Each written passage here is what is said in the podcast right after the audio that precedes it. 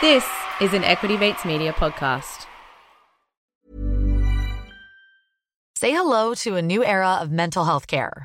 Cerebral is here to help you achieve your mental wellness goals with professional therapy and medication management support. 100% online. You'll experience the all new Cerebral Way, an innovative approach to mental wellness designed around you. You'll get a personalized treatment plan from a therapist, prescriber, or both in a safe and judgment free space. Your cerebral therapist or prescriber will outline a customized plan with clear milestones along the way so you can get to feeling your best. With Cerebral, you're not alone in your mental health journey. We're here to empower you to live a fulfilling life. So take that first step towards a brighter future and sign up today at cerebral.com slash podcast and use code ACasts to get 15% off your first month. Offer only valid on monthly plans. Other exclusions may apply. Offer ends July 31st, 2024. See site for details. Getting engaged is a moment worth cherishing. A one of a kind ring that you design at Blue Nile can help your love sparkle. Just choose your diamond and setting. When you've found the one, you'll get it delivered right to your door. Finding the right engagement ring can be nerve wracking. At Blue Nile, you'll have the expert guidance needed and a diamond guarantee that ensures you're getting the highest quality at the best price. Cherish all of life's moments and save up to 30% at BlueNile.com. That's BlueNile.com.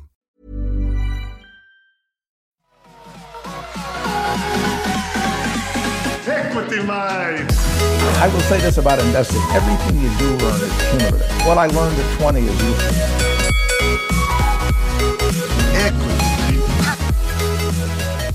Welcome to another episode of Equity Mates, a podcast where we help you learn to invest in 45 minutes or less. We break down the world of investing from beginning to dividend so that you can hopefully make some returns. My name's Bryce, and as always, I'm joined by my equity buddy Ren. How's it going, bro? I'm very good, Bryce. I'm really looking forward to this interview. Yes, bit of a different one this time, continuing with our expert investor series. But this one we're really looking forward to because we're going to be able to have a conversation about an asset class that we don't really talk about much on the show, and that is crypto. Very much looking forward to hearing our guests' thoughts on that. So, without any further ado, I'd like to introduce Fred Schebesta to the show. Welcome, Fred, all the way from Poland at the moment. Yeah, much much love, and my friend Copernicus is here as well. He's a good guy. is Abraham also in the background, or Abraham Lincoln is a good guy as well. I love those guys. Anyway, coming at you. And guys, do subscribe to this podcast. It's where it's at. This is this is the podcast to listen to. well, for those that don't know who Fred is, uh, Fred is co-founder of Finder.com and uh, also founder of HiveEx.com, which is a cryptocurrency brokerage. So, very much looking forward to diving into the crypto side of things a bit later on. He also has on his resume EY Entrepreneur of the Year in the services category for 2017, Blockchain Entrepreneur of the Year 2019, Business Insiders 2016, coolest 100 people in Aussie tech. That's the one I love the most. And also is 22nd on AFR's Young Rich List 2019. So, Fred, a pretty amazing resume. Thanks again for taking your time to speak to us. You know what? I suggest if anyone wants to win the coolest award, it's about cutting your hair. Yes, you have gone through uh, quite a, a variety of hairstyles over the year. I've noticed. What's the story behind that? It's about personal branding, Bryce. You know, you got to be recognizable. You got to stand out because if you've got something to say, you know, if you're committed to winning, then you may as well put on a bit of an image with it as well. Interesting. Well, Ren's bald, so he has no chance of cutting his hair and making a bit of a statement. what do you suggest he does? Tattoo.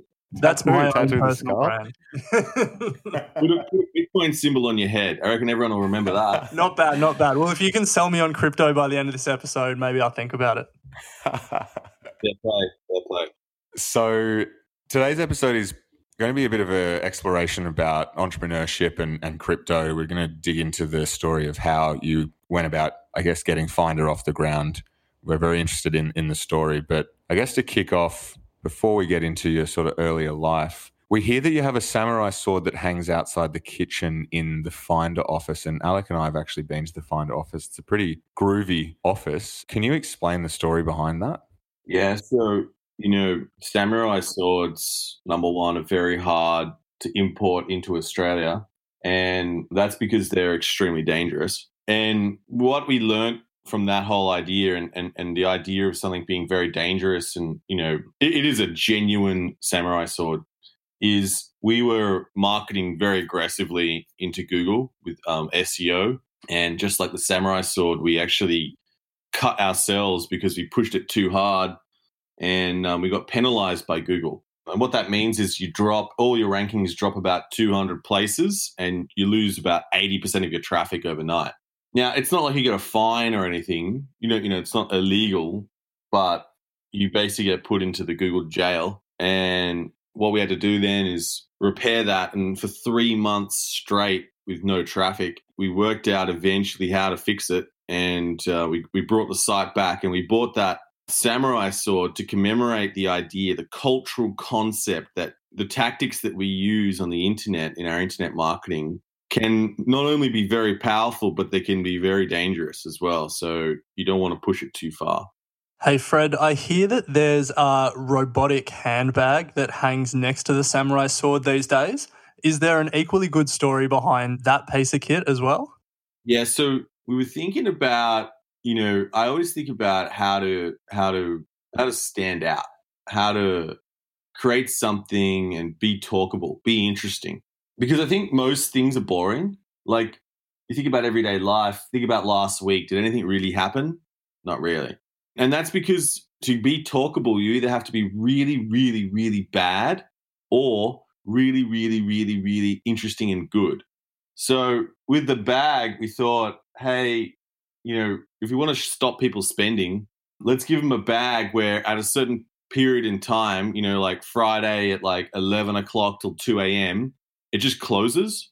so it was a pretty crazy idea. Uh, so then we got a bunch of bunch of sort of robotic students in Ireland to build this thing, and we built it, and it, and it does work. It's got like a Arduino processor in it, and it's it's genuinely incredible. You can program it in via GPS as well. Anyway, so we, we put this thing together, and eventually it, it escalated so much. We put it, we got it on the Today Show in New York, which it just that obviously sent it supersonic and it was just a pretty, yeah, it was a good idea. It was a way we're trying to say, you know, Finder helps you save money. You know, here's another way we've tried to do that as well. It's kind of zany, but um, yeah, people picked up on it. They liked it. Any plans to commercialize it and roll it out? Yeah, there was a company in Germany that actually contacted me and said, "Hey, can we license your iBag?" I was like, "I suppose, you know, yes." It was an idea.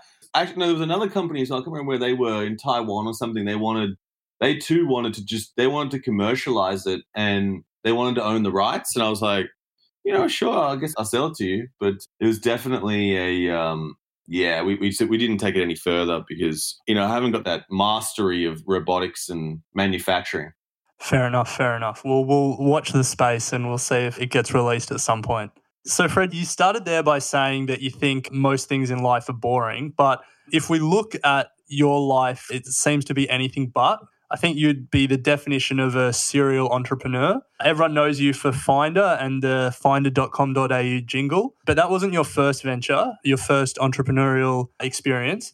So, if we start at the beginning and we start with your first company that you founded, can you tell us about Freestyle Media, what it was, and what it was like founding a company at just 22 years old? You know, I was a, a, rebel really in school. I, you know, I studied when I could, but I, I just I just wasn't a very good student. I was never going to be the number one academic, if you know what I mean. There's a lot of there's a lot of, lot of guys who a lot smarter in doing that than me. But what was always interesting is I actually at school I, I played in the top tennis team, but I also played in the top chess team. Most people don't know that about me, and I could actually beat the smartest kid in the school at chess. And what that sort of you know said to me was that do, it's not all about academics.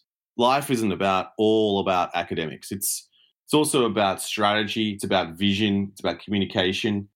And so when I went to university, I was studying actuarial studies. And at one point, I don't know if you know, actuarial studies is like deep maths and yeah, I was going to say. and, and you know, I'm not like a bad mathematician. I'm pretty good, but I, you know, let's just say these guys were next level. And I'm hanging out with these guys, and I'm like, And I go to the, the lecturer after uni and I said to him, Hey man, I got a you know a question about this problem. We finished talking about the problem. And he goes, I go at the end and go, I, I, I just got to stop you. I got one more question. I don't really understand what's going on here. and the lecturer goes, I know. And I said, I said, okay. Well, what does that mean for me in the future? He goes, Well, Fred, you're going to be the guy that talks to the clients. And I said, okay, right, I see what's going on here. So I, you know, I, I realized this was not the, my mastery, right? Because I reckon you can talk to clients in any industry. And what I needed to do is go and find something I was passionate about. And when I was at uni, I, I started looking at the internet and I, I, looked at it and I said, I could build the internet. Why not? Why don't I ever figure out how to, you know, look at these, look at these guys out here as if they can just build the internet. Why can't I build it as well? So I, I pulled out a browser and I started building little websites and over time, I started getting that, you know, to a point I was pretty competent. I got my friend involved and we were we were building, we were kind of take over the world and build the next YouTube. And we hadn't made any money, but my next door neighbor said to me, Hey, do you want to build my website for me? I said, Yeah, sure, no worries. Like, you know, at the time I was pretty depressed because I was, you know, failing university because I stopped turning up.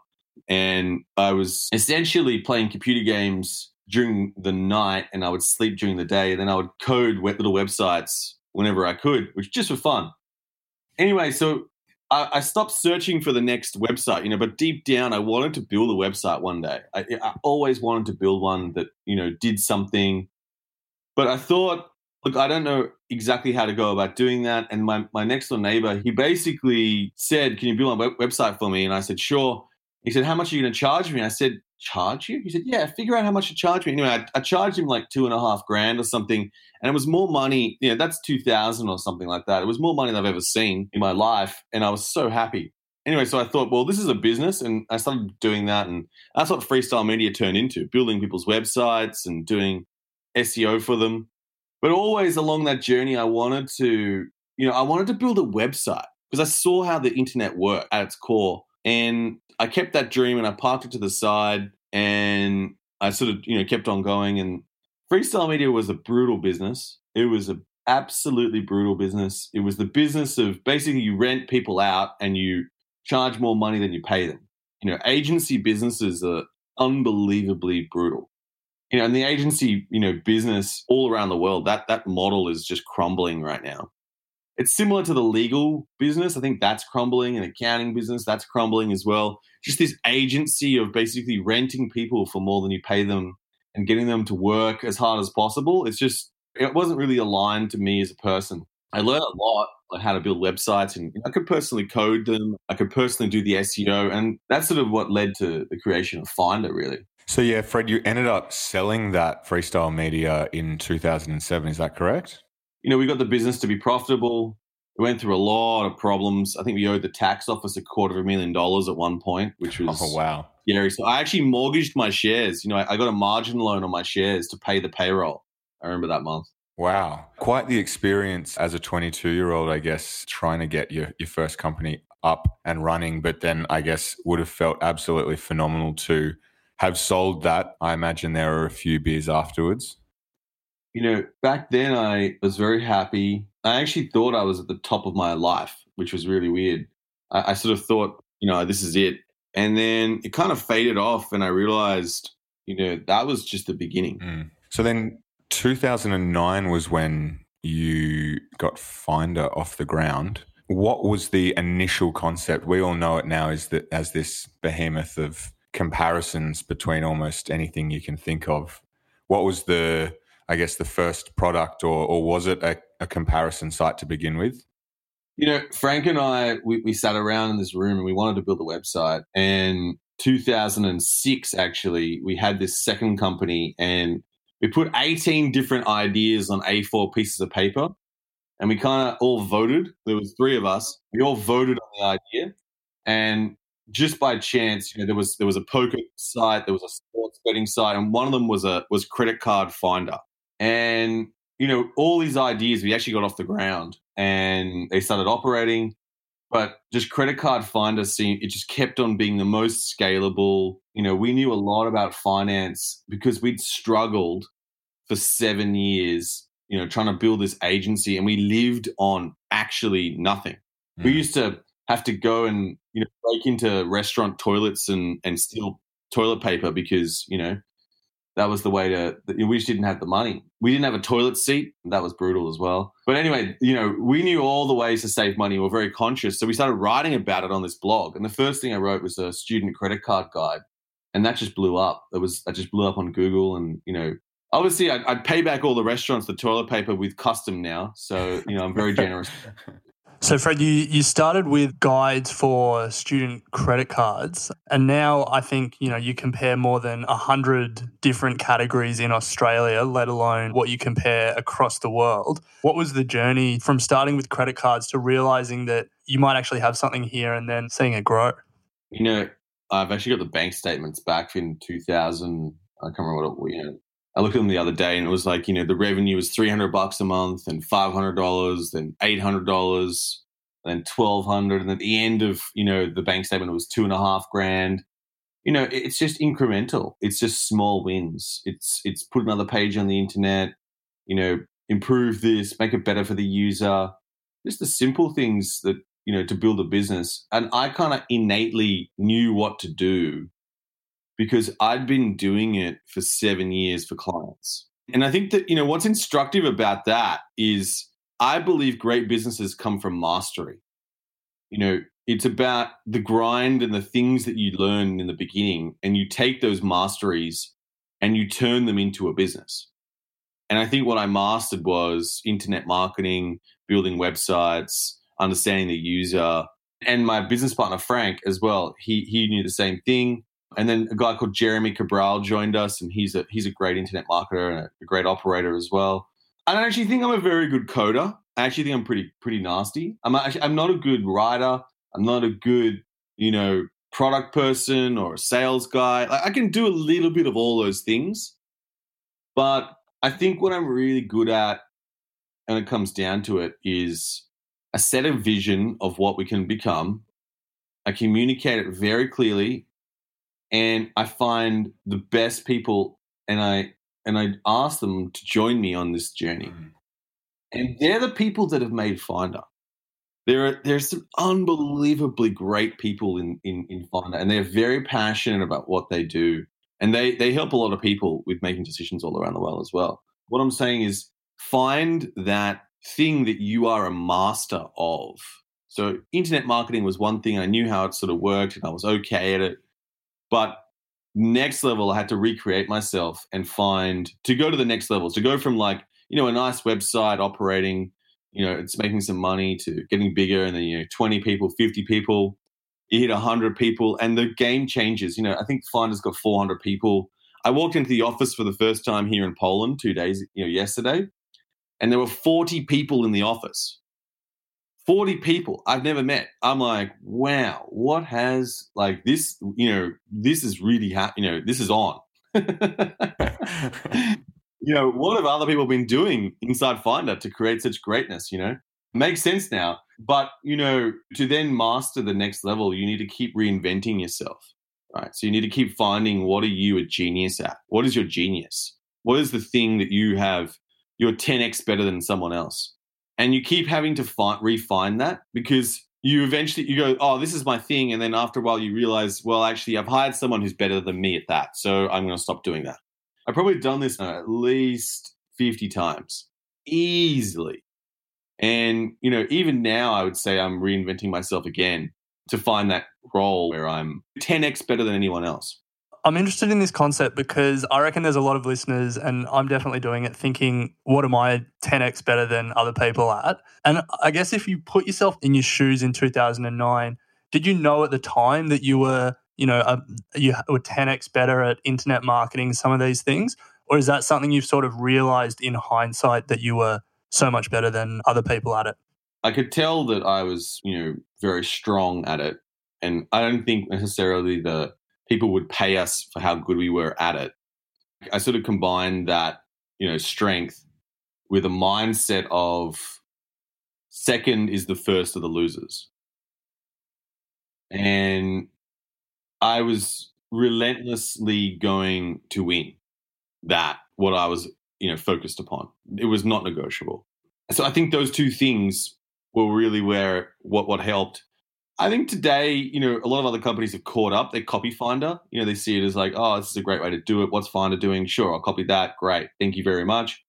But I think that's I love that. I love how people copy Finder because to me it says you don't know, you're not innovating. You're just copying, you don't know what's coming next. And I love being in that position. It's fun. when you speak about internet marketing, I mean, we absolutely understand the power of internet marketing on, you know, trying to get the podcast off the ground and that sort of stuff. I'm wondering if you have a story about, I guess, in the early days, perhaps a campaign or something that you you put in place that absolutely went gangbusters, or you thought, wow, that that really worked and was was different at the time. One day, I came into the office, and you know, I have these crazy ideas all the time, and everyone knows I do this, but sometimes I, they're pretty good. Most of the time, they're pretty bad, but sometimes they're pretty good. Anyway, I have to vet them. And I came in and I said, you know, it was the time of, it was like 2000 and I think it was the end of, coming toward the end of 2017. And Bitcoin at the time was just going on a meteoric rise. So I said, I, I, you know, and I wrote down this idea and I said, look, I didn't come up with the idea. I, someone else suggested to me. I sort of modified it a bit, and I said, "All right, let's make a treasure hunt and hide Bitcoin on Finder." So we went off and we put 25 little gifts of Bitcoin on Finder, and we put one press release out, and it, and, and the story went straight up on the front page of news.com.au, and it said, you know, Finder's got, you know, it's hidden 25 Bitcoin on its site. You can find them. You got to go through the site you got to log in to find it. You know, it's a pretty obvious idea. Finder, treasure hunt. Yeah. You know, it's, it's, it's not bad. anyway, so people just start coming out of nowhere, and so many people logged in that we melted the hard drive that ran the website. I'm talking right. And everyone's like going like freaking out. The the, the, the DevOps guys are like, I told them, I went down and said, guys, this is going to be a big campaign. It's the biggest one. They go, we're ready for you, man. We've heard this before. We're ready for you, baby. I'm like, you're not ready for this. This is gonna, this is, this is gonna be big. They're like, we're ready for you. Bring it, man. I go downstairs and they're like, you told us. Yeah, I know. I know. I said, you know, I'm sitting there and a lot of people are freaking out. They're like, oh, this is, you know, absolutely terrible. I am absolutely cheering I think it's the greatest thing to burn down your website. You've got to burn it down. That means you come up with a great idea. That means you've made, you've, you've caught people's attention. You've become relevant again. You're actually relevant again. You know, and I think a comparison site at its core is pretty boring. You know what I mean? Like it's fundamentally, it's it's a kind of a boring thing to do. It's not like, you know, you're looking at pictures of cats or watching Game of Thrones or you know, you're playing some computer game. Like you're comparing stuff. It's like, oh God, like comparing life insurance. That's not what people want to do on a Sunday morning. Getting engaged is a moment worth cherishing. A one of a kind ring that you design at Blue Nile can help your love sparkle. Just choose your diamond and setting. When you've found the one, you'll get it delivered right to your door. Finding the right engagement ring can be nerve wracking. At Blue Nile, you'll have the expert guidance needed and a diamond guarantee that ensures you're getting the highest quality at the best price. Cherish all of life's moments and save up to 30% at BlueNile.com. That's BlueNile.com. Introducing Wondersuite from Bluehost.com. Website creation is hard, but now with Bluehost, you can answer a few simple questions about your business and get a unique WordPress website or store right away. From there, you can customize your design, colors, and content. And Bluehost automatically helps you get found in search engines like Google and Bing. From step-by-step guidance to suggested plugins, Bluehost makes WordPress wonderful for everyone. Go to bluehost.com/wondersuite. You know, they need to do it, right? It's a, it's a, it's sort of a grudge thing.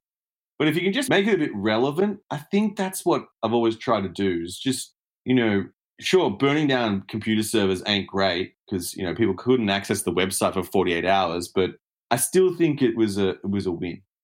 Hey, so Fred, is that the uh, is that the only time you've burnt down Finder's servers?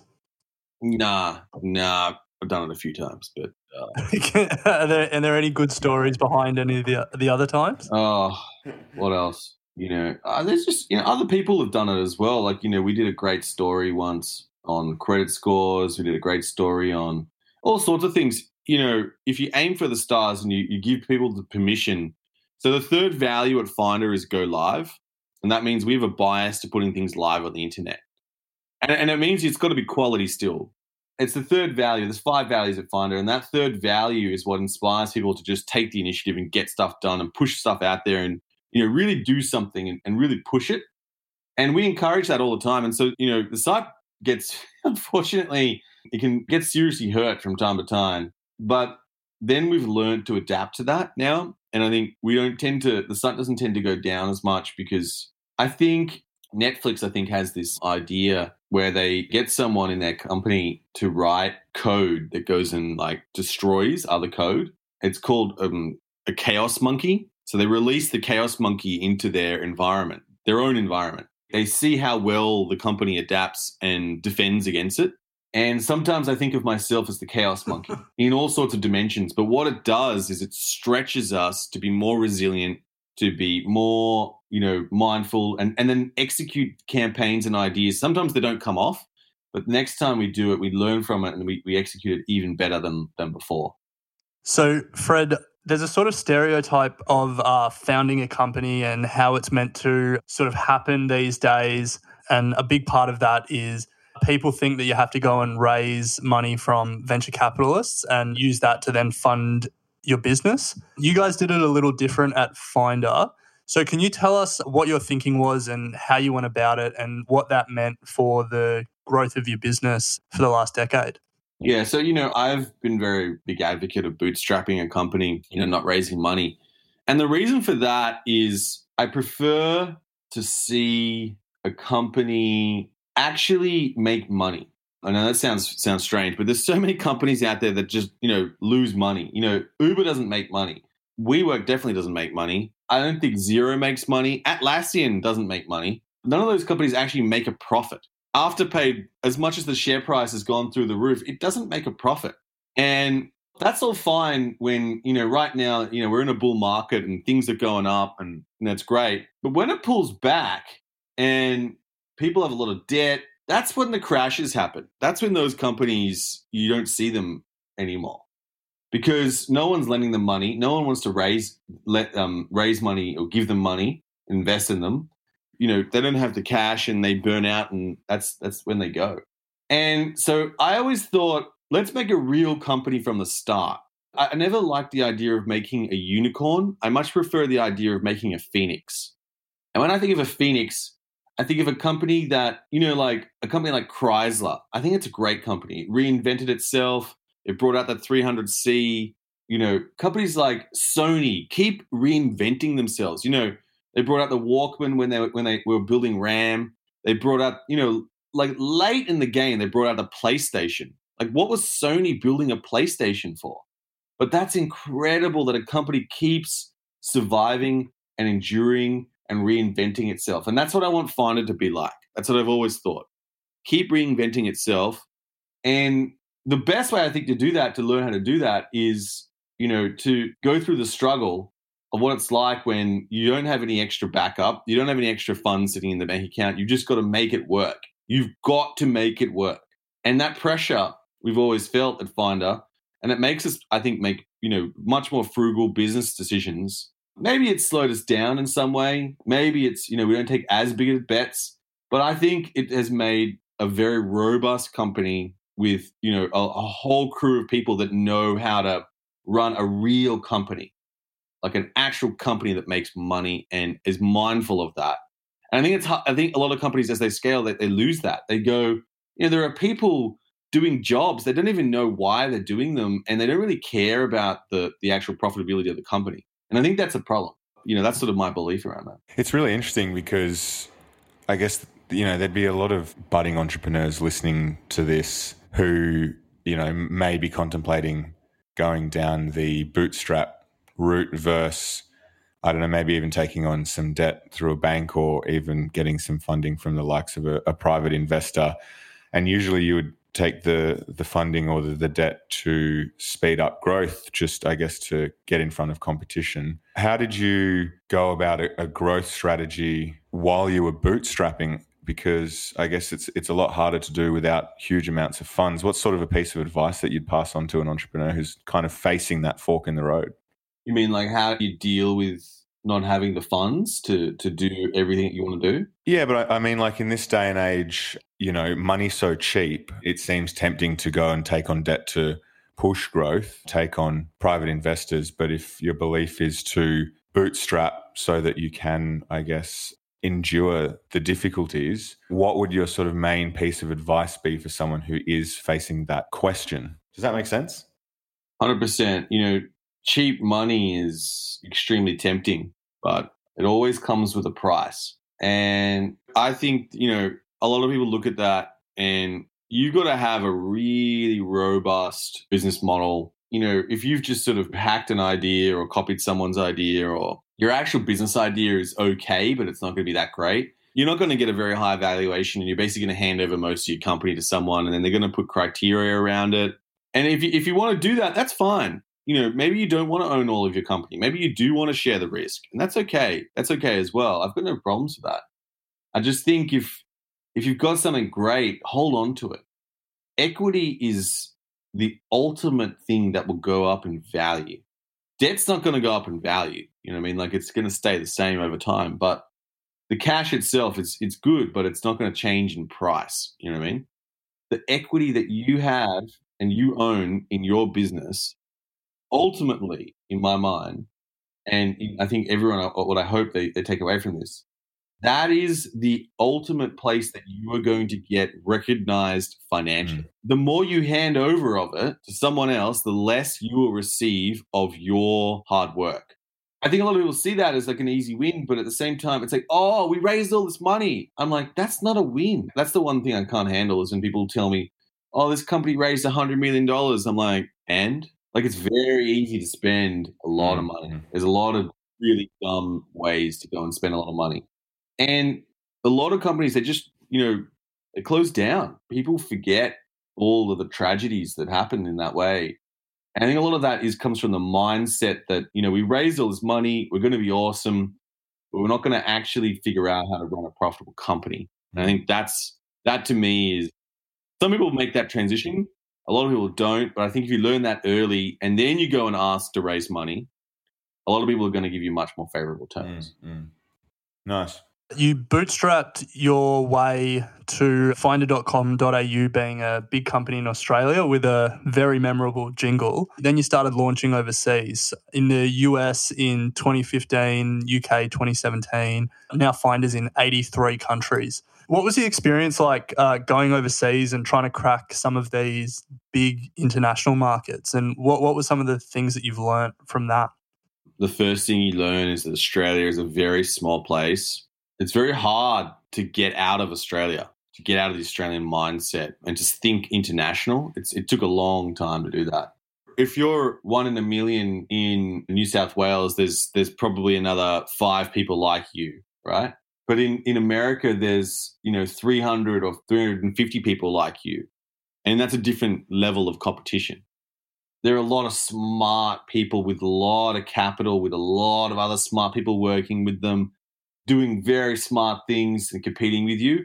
And you, you, you quickly learn what it's like and what it's like to play, you know, going from a small pond and being a big fish to going to a big pond and being a small fish and it's humbling and it's it's it's terrifying in some ways but what it did i think it tests your actual business model it says is this actually a business is it actually something that can compete on the world stage and be 10x better than everyone else that's the question and in my mind i think it actually helped us build a better company in australia it's not been easy it's a very competitive market you basically start a startup again. It puts pressure on your processes, put pressures on your on your communication channels. You know, I, I'm in Poland right now, and it's not easy. It's it's I think it's eight thirty in the morning here, but it's it's probably some other hour for you guys over there in Australia.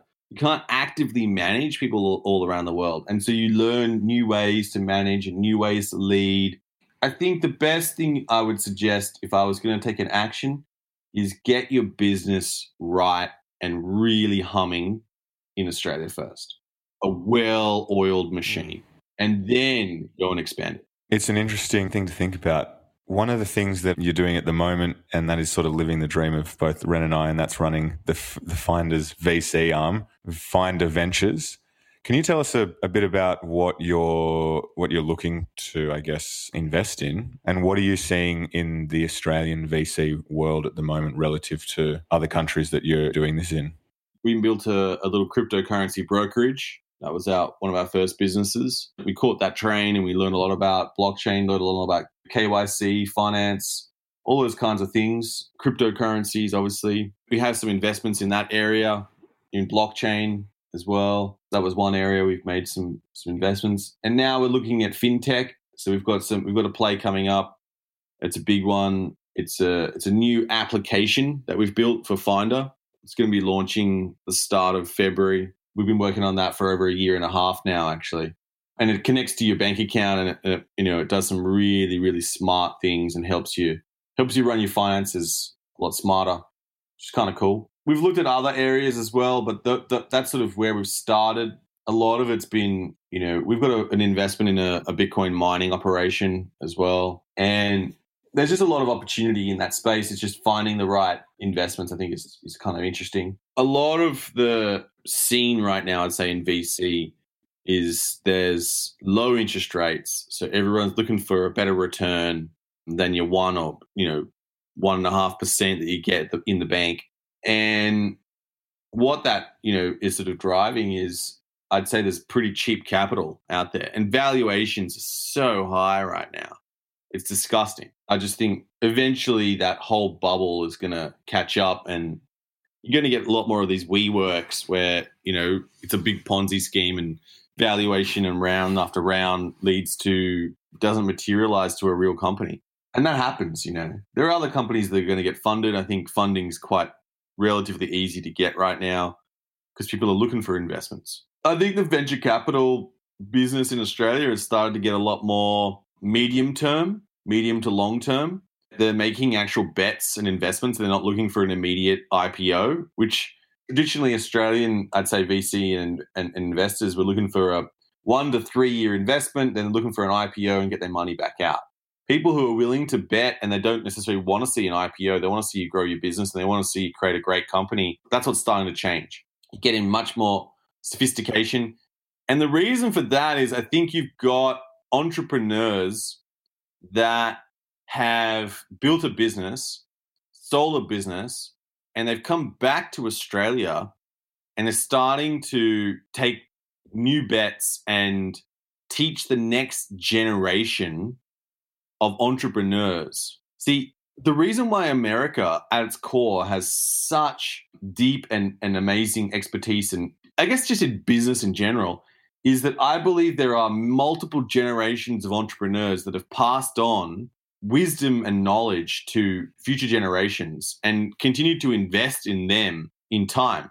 Whereas in Australia, you know, we've only really had, you know, what, one max generation of tech entrepreneurs or you know this entrepreneur scene it wasn't really cool you know you go back to the 80s it wasn't cool to be an entrepreneur whereas now you've had a you know you've had some go through make money come back and now they're investing they understand the dynamics and that's why i think you're getting a much more sophisticated vc mm. that gives us hope for future generations of australian technology companies 100%. So, Fred, you touched on crypto there, and we want to pick your brains about crypto a little bit because you're involved in the space, and uh, I think it's fair to say you're a you're a fan of crypto as a concept and as an asset. So, if we start generally, why do you think crypto is you know a good technology or a good asset class to be interested in and to invest in?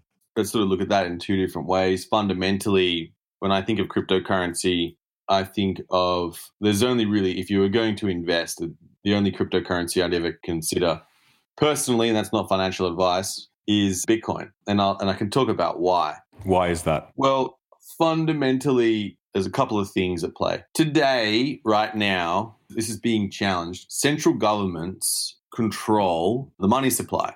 And if you look back in history, you go back in time, we have currencies, right? Currency is, you know, the Australian dollar, the US dollar. It's a representation of value, but it's not a store of value. Does that make sense? Every single currency in all throughout human history has gone to zero. Every single one. And that is because they get manipulated. And the only way to offset that at its core is to buy assets that store value. And well, you know, the classic asset that does that is gold.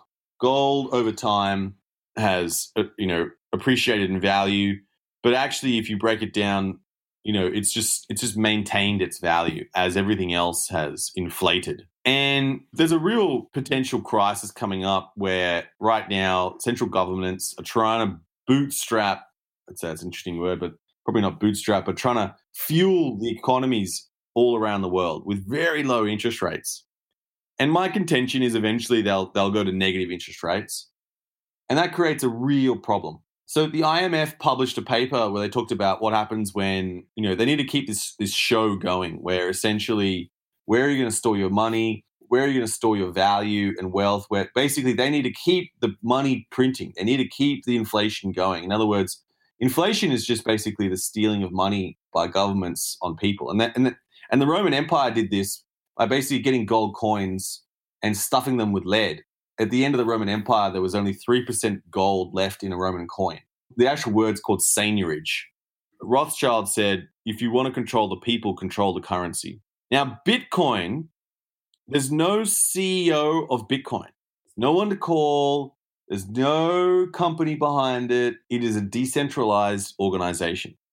And it is an absolute miracle in humanity. It's not you can't see it right now, but in the future you people will look back that Bitcoin is worth something. People see it as worth it has value because currency at its core is just a, a concept of people attributing value to things. Bitcoin is like digital gold. It's rare. There's only 21 million Bitcoin, and there'll only be 21 million Bitcoin mined. But the key thing and the key similarity between gold and, and it being a store of value is it's you know fungible.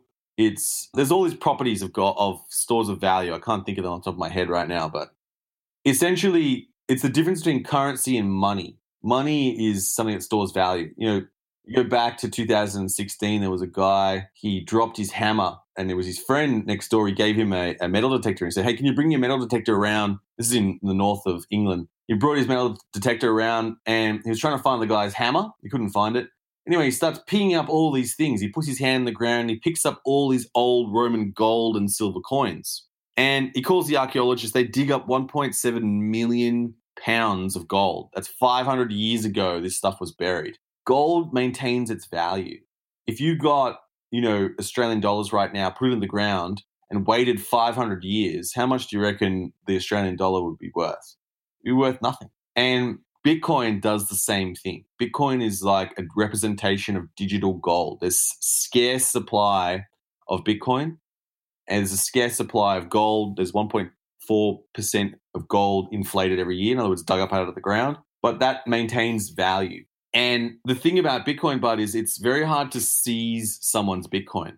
You can't take it from someone. And it's also extremely fast to deliver and pass around to other people. And so when you get into cryptocurrency, you start with Bitcoin. That's the biggest one, the biggest brand. And then you go and try these other ones. But the ultimate Bitcoin, you know, people who believe in it, they start at Bitcoin, go and try other cryptocurrencies, and they always come back to Bitcoin. And you realize the beauty in it.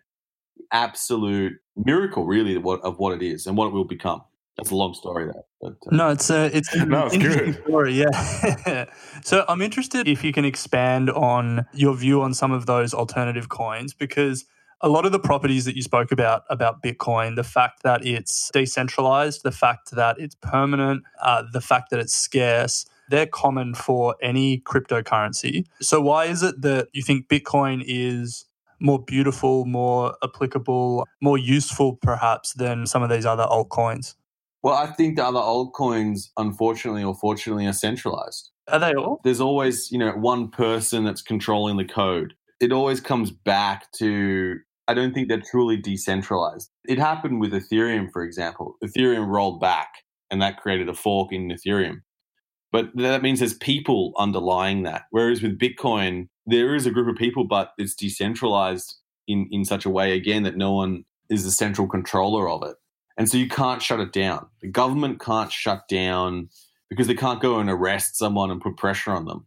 It's like BitTorrent. You know, you can't shut down BitTorrent. It's still going because BitTorrent is a decentralized, like file sharing platform. Yeah, and it's never going to get shut down because the governments can't shut down BitTorrent. It's just not possible because it keeps moving. It's continuously decentralized, and that's the same with Bitcoin. You've got now got a non-central bank currency that no one else can control but the code. The code controls it, and that's and that it exists. That that that you know it's dropped you know ninety percent in a day and still survived, and it's had attacks all you know. It's ten years old now you know, I think the euro is like 15 years or something, or 20 years old. This coin continues to survive and not be hacked and not be broken. It's a thing of beauty. The difference between Bitcoin, I believe, and these other coins is that I think it's hard. It's a, it's much stronger. It's much more secure. It's just a harder currency than than anything else. So, Fred, you were the blockchain entrepreneur of the year in 2019. So, you're obviously very close to a lot of the innovation that's happening in this space. Can you tell us about some of the interesting applications that you're seeing of crypto and of Bitcoin that are coming along? You know, different entrepreneurs, different companies that are doing interesting things in this space these days. Don't get me wrong. I think there are other projects and cryptocurrencies that will survive, but I don't think that their value is something to invest in that makes sense. But there is there's some absolutely brilliant uses of blockchain. And I think they're kind of like hobby projects, but they've gone past that. I think the interesting part right now is the decentralized finance. So it's called DeFi, but you've got a lot of projects where you stake money with them and they immediately lend it out to traders and they pay you interest. You know, there's a project called Nexo, it's paying 8% interest right now. And in our current, you know, market, what it's doing is essentially cutting out the gap between, you know, it's basically margin loans to traders, and they lend them out at, you know, I don't know, fifteen percent, whatever it may be, and you you get a cut, right? So the bank is sort of cut out in between, and it's direct to the customer. And I think that's a brilliant application of cryptocurrency. That's that's magical. You know, Facebook's Libra coin, stablecoin, everyone's saying, you know, it's not going to work, whatever. There are lots of stablecoins out there already that are very successful with, you know, millions of dollars deposited into them. And I think that's what people don't realize is that it's already happening. It's already there. Just that Facebook put a big brand to it and made it mainstream. You know, these things just will take a lot of time to cook and happen. Stablecoin is the idea that one coin, one of these cryptocurrency coins, is an exact representation, say, of a US dollar. And one of the challenges with Bitcoin is, you know, its its price is very volatile. I think over many, many years, the price volatility will stabilize, like gold did. Gold took a long time. You imagine in the start of gold, imagine when when it first began, and I came up to you and I said, "Hey, man." Hey Ren, can I give you some gold for your cow? and you're like, oh, bro, I don't know. I don't really want to rock. I'm like, nah, this is really valuable. It's super scarce. No one's got it. There's only a limited supply on the earth. No one, you know, this will last forever. You can, you can, it'll, it'll continuously, and it looks great on jewelry. And you know, eventually people will use it in their iPhones. But you're like, oh, I don't know, bro. I'm not really sure about it. You know, so the price of gold would have been super low. You know, offer a lot of gold to to get it right. That's the way people are looking at Bitcoin. They're like, oh, you know, it's so volatile and it's just going to take a lot of time, and eventually it'll prove itself that it's it's a it's a system. It's a beautiful system, and it's something to invest in to store your wealth. That's the way you, you want to look at it. Obviously, don't put all your money into cryptocurrency. Only put what you're willing to to lose. All those kind of things, because it's a it is a volatile market right now, and a lot of people can't handle that. Mm. But I think you know if you can look like into the future and see where things are going I think there's some really brilliant applications that I think gaming has used it, gambling uses it very mm-hmm. effectively. You know, there are a lot of lot of challenges there. UNICEF use, does it really well, where they scan people's identity and they use a cryptocurrency to make sure that that individual is actually getting the donation. You know, there's a lot of corruption with donations, and that's working really well as well. You know, it's just going to take time. Fred, I'm not sure if you've been able to convince Ren to get into Bitcoin. Unfortunately, his last purchase was at the very peak back in when was it December 2018 or whatever it was. So, unfortunately, not the best, but yeah, I mean, incredibly interesting. You know, listening to some of the applications that are coming and and your thoughts on it. Before we jump into our final three questions for the interview, just want to say a big thank you for um, what has been a, a, an incredibly interesting and, and diverse conversation and and very different for this show. So appreciate you taking us through particularly entrepreneurship stories. It's been quite interesting. But we always finish with three questions for all of our guests. Before we do, though, we know that Finder is about to release an app, and you made mention of that. Keen, if you are, to uh, give us a bit more info on, on what that is, when we can expect it to hit the, hit the market. From what we hear, it's it's going to be quite quite good. I deny that this will be a revolution in the way people compare in Australia. We'll see what happens. I think that at its core, this app is a new way that people connect and expect to a comparison site. And the way in which it's done today is, in my mind, it's the old way of, of looking at comparison.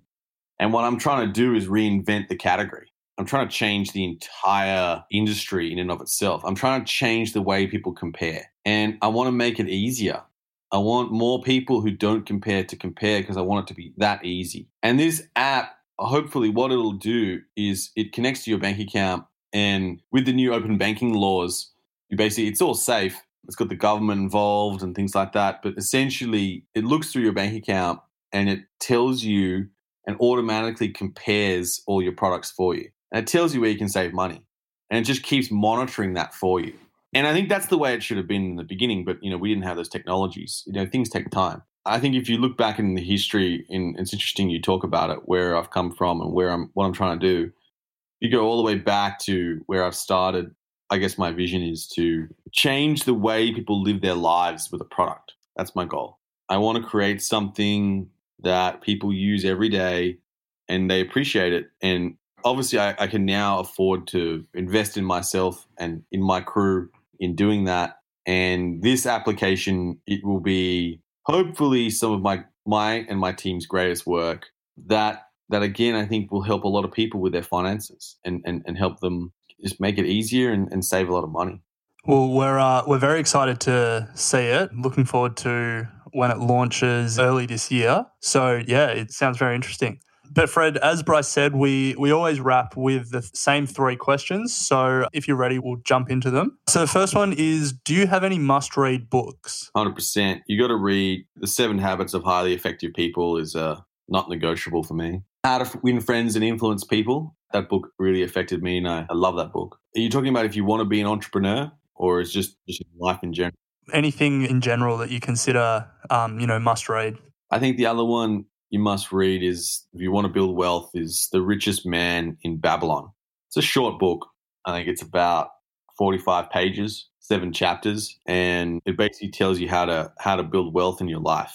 You know, I think those three books they've really helped me. I know I'm into kind of the self help stuff because I like to borrow people's ideas and I sort of remix them and but there are fundamental principles on this earth that you need to learn. And once you learn those, you can start to play the game. Nice one. Second question is where do you go to for investing or crypto information? I use a combination of sources. I personally don't really, when I talk about investing in, in cryptocurrency, it's quite simple for me because I'm only really looking at Bitcoin. I just look at the price. So I have a ticker that I look at. I use a lot of apps. I read a lot of news, analysis. I speak to brokers. I speak to, and I read their analyst reports. I like investment houses and I like to read their um, their thoughts and I go to their, their seminars and I see where they're where they're going and what their trajectory is. And there are some niche ones, some really beautiful niche ones that I, I love to see their ideas and where they're going and what they think of the world. I think there are some really good investors that have niche little blogs and you can read those. I have a few apps and I read that read the news from them. I use Robinhood for my stock trading. I find that that application quite good. And the news that comes from it, they, they do a, a relatively good job of making it relevant to the stocks I'm interested in. It's a combination of all sorts of those things. Nice one. And then the last question if you think back to your 22 year old self starting your entrepreneurial journey with freestyle media, what advice would you give to your younger self? I'd probably say it's all going to be okay and just have faith in yourself. A lot of the times, I think that I lost my way was when I, I lost faith and you know, I've had these, you know, dark times and things like that. And if I figured out how to get out of those faster, I probably would have been good. But I think I needed to do that because I think that's the trigger moments when I realize I need to make a change. When I'm feeling that way, it's time to make a change. And that kind of, when I learned that, when I understood that, I feel like kind of aligned to myself. I could hear myself. It just takes a long time to learn that, to listen to yourself, really.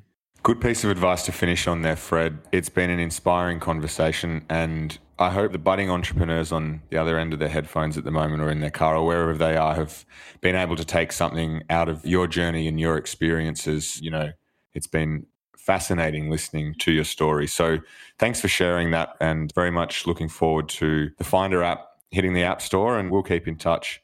But again, thanks for joining us all the way from Poland. Oh man, thanks so much. And guys, subscribe to Equity Mates, everyone out there, because these guys find the great content. They're searching for it. Keep subscribing, guys. This is, this is where it's at. These guys are doing Appreciate it, Fred. Thank you. You guys. Thanks for listening to Equity Mates Investing Podcast, a production of Equity Mates Media. Please remember that everything you hear in Equity Mates Investing Podcast is general advice only. The content has been prepared without knowing your personal objectives, specific financial circumstances, or goals. The host of Equity Mates Investing Podcast may maintain positions in the companies discussed. Before considering any investment, please read the product disclosure statement and consider speaking to a licensed financial professional.